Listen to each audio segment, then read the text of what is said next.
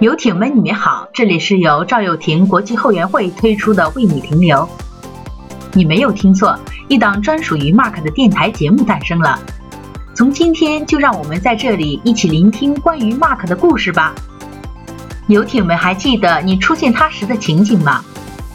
是初见《痞子英雄》里他勇敢的身影、无畏的冲劲儿、拼命的查案、刚毅的脸上少有的侧面微笑、黑白分明态度的吴应雄。还是初见蒙甲里，他自卑的沉默与兄弟肝胆相照，健硕的体型，安静的爱恋，热血极端性格的文字。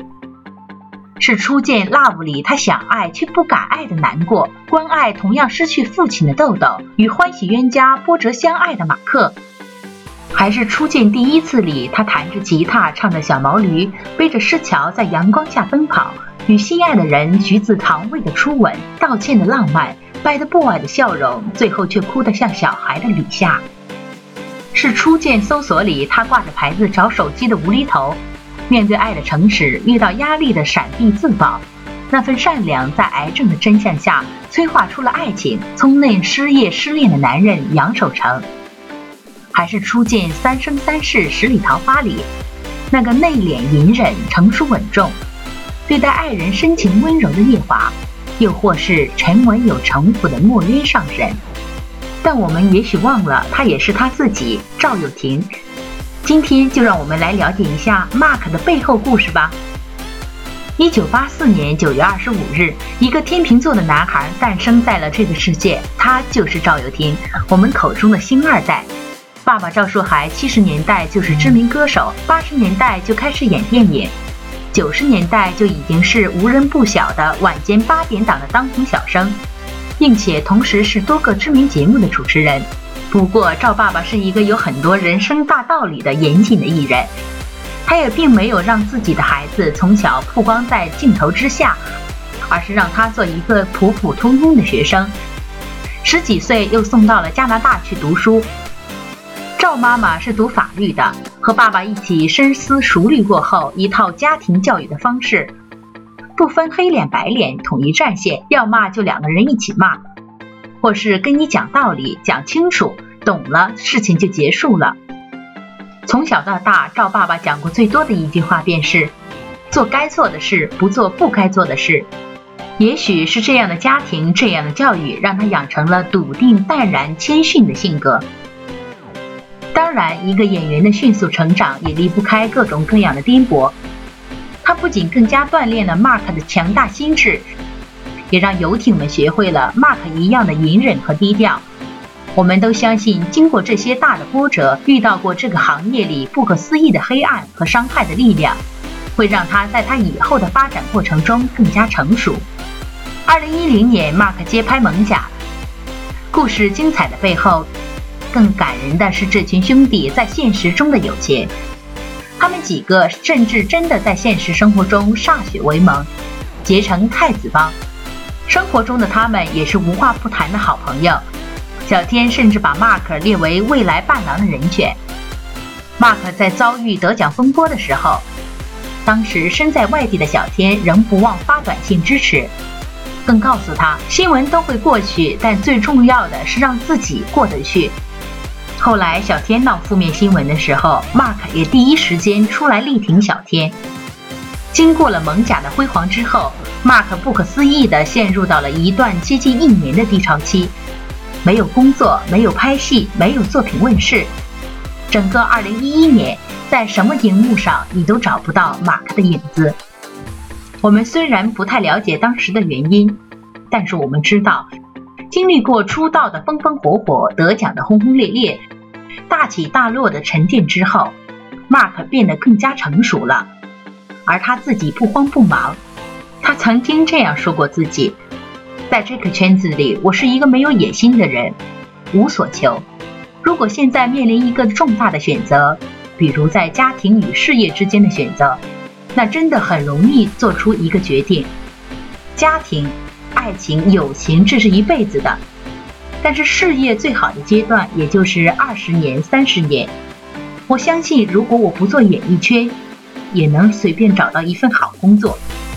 经过一番自我的修养，二零一二年，马克与钮承泽导演再度合作电影《Love》，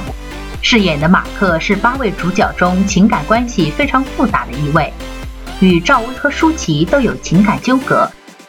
这部电影在海外上映，成为二零一二年中国电影北美票房冠军。同年六月至七月，主演的三部影片《第一次》《痞子英雄之全面开战》《搜索》接连上映。第一次作为一部小成本青春纯爱影片，取得了两周票房连冠，在好莱坞大片中成功突围。而在《痞子英雄之全面开战》中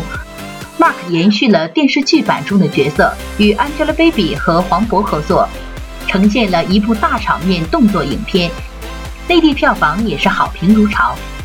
当然，在这之中，我们不得不重点提到2012年上映的由陈凯歌导演拍摄的《搜索》，Mark 饰演片中唯一一个男主角杨守成。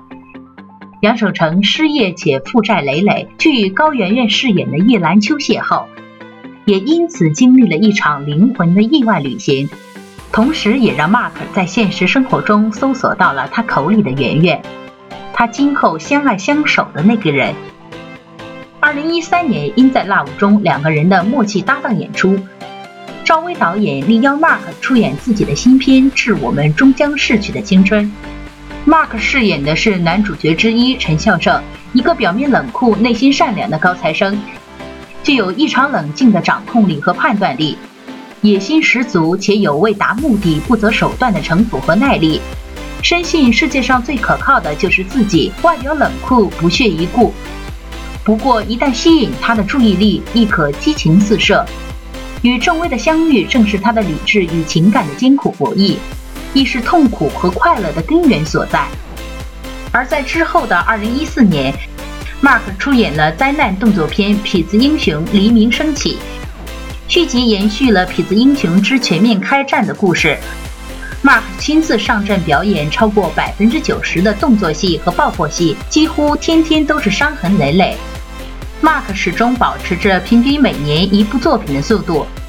在接踵而来的2015年，Mark 是忙碌的，先是参演吕克·贝松执导的电影《勇士之门》，同年九月主演陆川导演的 3D 冒险片《九层妖塔》。也在中国内地上映。之后十月，Mark 主演电影《南极绝恋》剧组在经过长达一年严谨周密的筹备之后，包括主演 Mark、导演吴有英在内的四十名勇士于北京启程，踏上前往南极之路。Mark 全程自己上阵，在完全没有护目镜的情况下拍摄了近一个月的雪景气氛，而付出的代价就是每天收工忍受一双红肿不已的眼睛，并一度患上了血盲症。二零一六年的 Mark 也一直在忙碌着自己的演艺之路，同时经历着他人生中第一次严重尬戏。拍完《南极绝恋》就回台湾拍摄《深夜食堂》，接着回内地拍摄电视剧《三生三世十里桃花》，然后再拍《深夜食堂》，再一次是《三生三世十里桃花》和《南极绝恋》。